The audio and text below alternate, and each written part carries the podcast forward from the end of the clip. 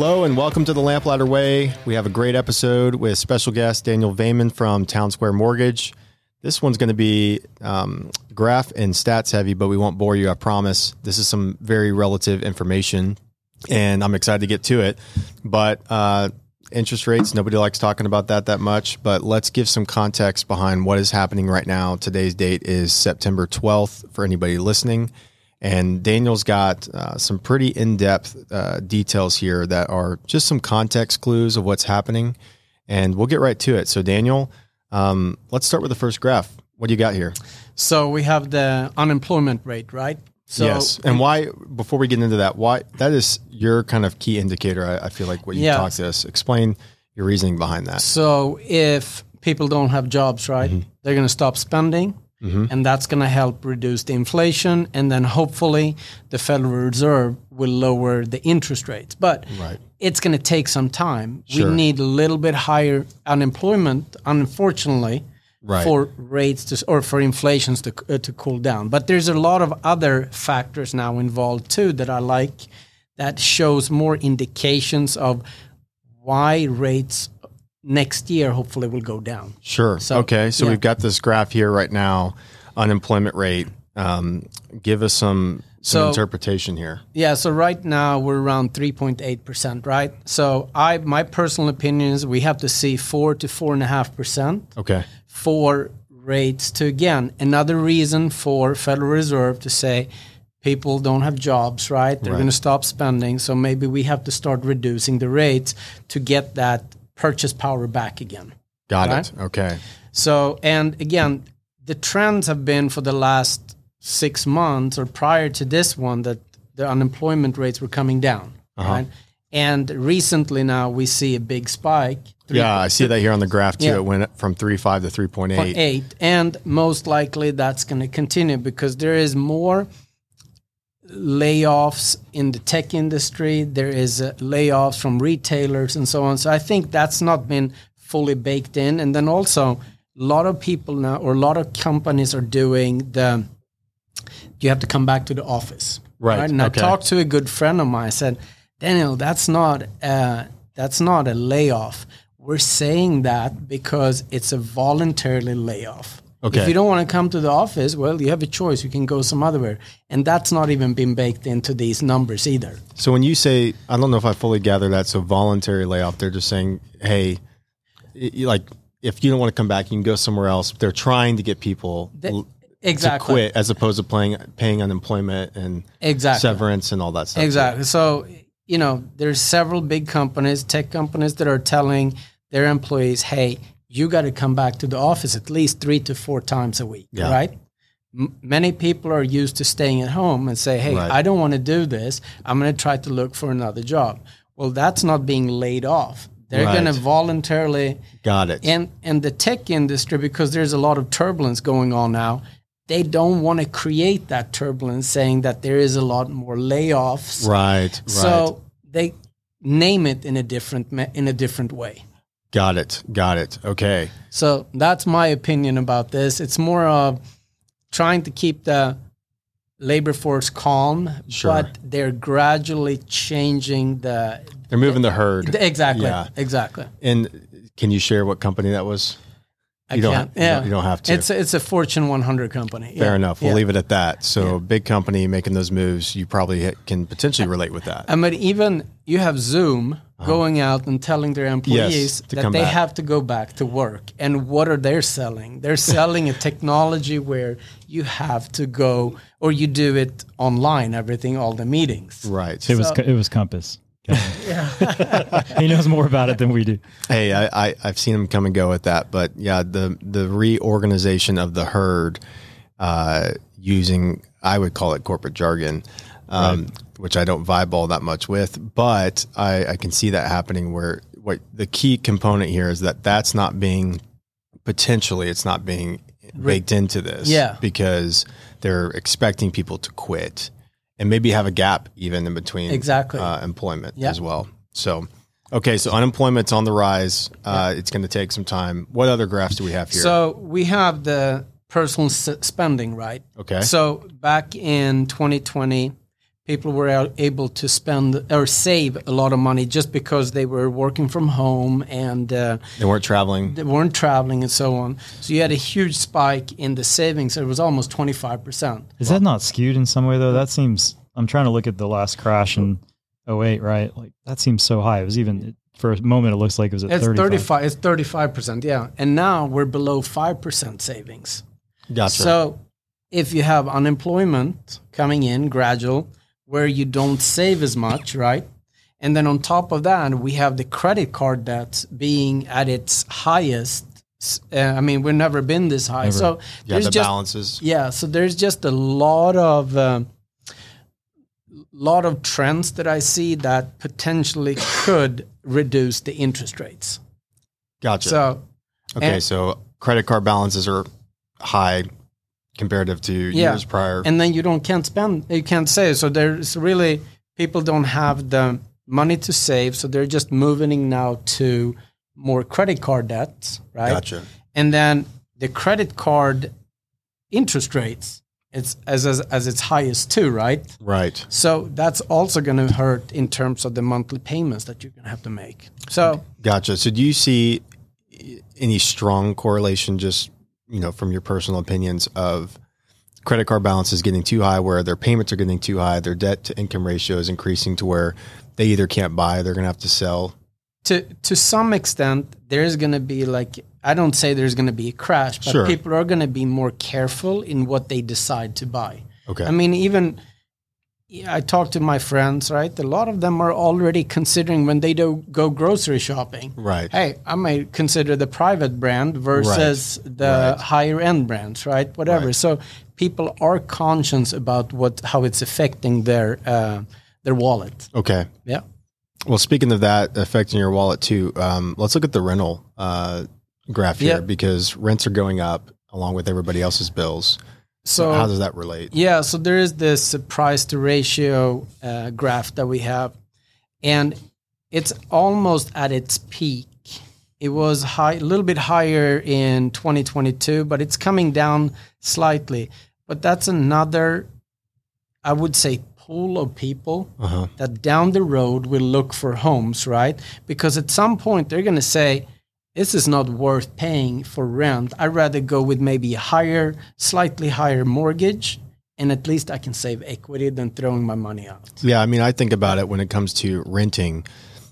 You know, if interest rates are high right now, they're looking at their monthly pay, payment being potentially much higher than renting.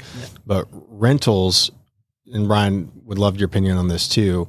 I, I I would imagine that rent rent rates don't really go down all that No. often. They really just stay the same or they continue to go up. So the rent rates are probably not going to adjust towards interest rates and home purchasing. So, like you said, they're going to start looking at that as rates come down. We're not that far off from rental to mortgage. Exactly. Yeah. And then I mean, you look at the inventory right now. Where I, you guys are the experts, but based on the graphs, where is its lowest since? I mean, I don't think we've ever had this low inventory. Is that correct? Right. But what I was noticing when we were looking at it together before we went live as well is it's getting lower because you have all these sellers or owners, homeowners sitting on great rates, like two and a half percent, three percent. So it does create stability for us in the market. And so it's interesting to me because buyer demand, because rates are so p- painfully high in comparison to where they were, there's some normalization going on. But you know, having it so low, we don't have that pent up buyer demand at the moment. Now, when those rates drop, I'm operating under the assumption that a lot of people, at least that we're talking to locally as individuals who are saying, yeah, when I, when I move, I'm going to wait for that time. So there's this kind of like herd mentality at the moment. So we're feeling like there could be some more, eh, maybe frenzy is not the right word, but more intensity maybe next year. I, I agree. If if everyone decides to jump in the market together and we still have low inventory, Right. I mean, what's going to happen with the sa- with the home prices? Because people Yeah. still And- need to buy and sell. Not Yeah. everybody, but Well, I think Ryan, our clientels are a little bit different. Where Ryan is probably more listing heavy than buyer heavy, somewhere in the medium range there. I have a lot of first time home buyers. I do have demand. I have pent up demand. Uh, within the last two months, I probably had ten people approach me saying, "Hey, I can't afford it at this interest rate, but if it comes down half a percent, I am in, and I don't want to miss out." And so, but they don't have to sell. So they're looking to get in to at least get their foot in the door. I think the buy and sell is definitely more of a standstill mm-hmm. than maybe first time home buyers. Makes sense. Yeah. So Yeah. you- The, the inventory thing's interesting to me because it is like that was surprising to me and, and valuable to see these graphs because it's okay. Wow. That is low inventory. And last time we were there, I remember what that felt like because rates were lower. But So- it, but this time is different Yeah. too, just because people have so much equity Right, right, in their homes, and they have mortgage rates that are in the two to three percent, right? Yeah. I will So- say, again, just speaking individually to our group, and that can be skewed because we only have our exposures Yeah. of what may be the rhythm of our own book in the moment. But I do feel like the more resource buyers are not scared to buy right now. Like those with a, are a little more cash heavy in the higher price points. And then to your point, the lower price points too seem to be now again, they're snapping up deals. They're perceiving like the higher, higher price points, they're perceiving they can negotiate, muscle a little bit, which they haven't been able to do in the past. And then the low price points, I, in unison with what you said, we, we're seeing the same thing. Still plenty of interest. Maybe 300 and, and below. I'm just trying Yeah. to think of a number here. Yeah, and I'd like to talk. So we're talking about inventory here. Uh, new builds. You know, people are moving on the outskirts. They're moving to the outskirts because they think they can get a new build. Maybe I'll get a house in ten months or nine months. Um, but the we've got another graph here that talks about housing starts and how you know are builders actually building or are they not building? I think it's right here. No. Um, but yeah, what are builders doing right now? What do you? Yeah, you're where's take? connected to uh, I- friends that are builders too. Yeah, no, I feel like the builders are they're building, but they are building with cautiousness because they are probably looking at these graphs too, right? Right. And they are still they see that there's a demand for them, but they don't want to be caught with a bunch of inventory Right. like they got caught in 2009 and 2008 right, so they want to make sure that they can sell their homes quick and Yeah. then uh, you know get rid of it of the books right Yeah. so So these are these graphs are nationally speaking, yes right? these are- so that's that is one thing to keep in mind dallas have already always or texas have always been a little bit different but overall we follow the same trends Sure. right uh, but i feel like there is going to be some deviation with the texas market So out of these graphs, which ones do you feel like Texas is more magnified or um, maybe an advantage or a disadvantage in any Well, of these graphs? Wi- with you know we we have such a diversified workforce here or industry we don't rely on oil we don't rely on healthcare certain states are very you know specific Right. for for that particular industry we got the, uh, you know so many different uh, industries which if one doesn't do as well you know what we can equal out the unemployment with Right. it's not going to be some huge drop. So I think we're going we're in a very stable economy and very business friendly economy here. Yes, I couldn't agree more. Yeah. So so I feel like it's not going to be as it's not going to affect us as much. But even with rates going down, that's just going to create more pressure on the prices, Right. and then most likely it's going to go higher. Right. Yeah. All right. So that being said, if you could give, you know, maybe a summary takeaway um, from this data uh, to a potential buyer or seller, you know, what what maybe one or two sentences you would give them as far as their consideration to buy or sell right now? That's a great question. So, if someone is going to wait until everyone else jumps in, mm-hmm. what's going to happen? We're going to be pushing up the prices, right? So, do I say to myself, hey, I may jump in now where I can get a good opportunity? I'm okay with a higher interest rate for maybe a year Right. and then I refinance. Right. But if I wait, like everyone else is thinking of doing, now we're going to be doing this, going over list price. We're going to waive appraisals, which is not going to benefit anyone. Right. So, It's because the inventory is so low. yeah. So, what I've told to some of my clients that wanted to do maybe 20% down or 15% down, I tell them, go down 10%, have the reserves. Yes, Use those, great res- use those reserves.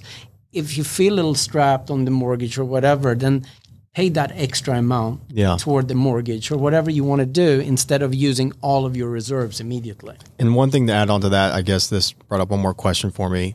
Um, buying down the rate, I know that's this whole other conversation, but if they decide to put 10% down and have some excess cash, and if you could give a high level summary of things that make sense to buy down the rate, like do they need to be in the house for four to five years for that to make sense, or what if the rate comes back down? Is that wasted money? Yeah, so right now it depends which buy down option you do. So if you do a one one zero buy down or a two one buy down, that money is saved in an escrow. So if you would re- uh, if you would refinance, that's going to be that money that you've left in your escrow is going to be used as a principal reduction. All right, Okay, for the cool. refinance. Now, if I do a standard buy down where I buy down a quarter of a point or whatever, then right now I would say a 12 to 24 month break even is Okay. what you want to look for. You don't want to go much further because then I think you're wasting your money. Now, Good to know. every person is different Sure. in terms of hey if i only want the lowest interest rate i want the lowest payment then go for it don't Right. look at what someone else does you got to be comfortable with your situation Gotcha. So, yeah well, that's great. Maybe we'll dive into that a little bit more later too. Yeah, so, so there are some good options now where you can lower your payment for a one year or two years, right? And then hopefully you're going to be able to refinance. refinance at yeah. that point. And you Yeah. said that there's a balance on top of that. E- that can exactly. go towards principal. Yeah. Okay. Awesome. Well, thank you so much. Really appreciate that. We'll try to share these graphs in any way we can, possibly an email or, or on our social media um, with Daniel. And if you have any questions, Daniel, what's the best way for them to reach out to you if they're looking to buy? Give me a call, cell phone 214 422 3062. Say call call Kevin or Ryan Yeah, first. or- we'll put you in touch. Yeah, You we got, will. you got real estate here and lending Yeah. here. One stop we- shop. We will definitely uh, put your information in the show notes too. Yeah. So Um, I appreciate it. And just real quick, uh, I love that we're on point here with the time frame too. I I love going over this with you. It's really great insight for us. People will see it. I'm gonna I'm gonna email this out to our group as well because I think this is just great stuff that you know people need to see and it gives them an idea of because you know people are still having the conversations right now. Exactly. And uh, even if, let's say, we would be wrong, but at least we had some facts on what Right. we're seeing, right? There's a lot of people that are just saying rates are going to go down, rates are going to go up. But give me some facts Sure. to why so I can make an educated decision. Right. Some people that may be listening to this, they may think this is all incorrect, right? Right. Mm-hmm. But at least this is our opinion and we're basing it Starting on n- numbers Right. that we're seeing. And so that's where I say is, hey, least we have some facts that could support lower interest rate in 2022, 2024. yeah, and like we said, the worst case scenario is it goes up and you've locked in your rate. Yeah. um, homes will adjust to that too temporarily, but uh, we're looking for long term. Exactly. So All right. Well, thank you very much, Appreciate everybody. it. Thanks for listening, and uh, we'll catch you on the next episode. thank you.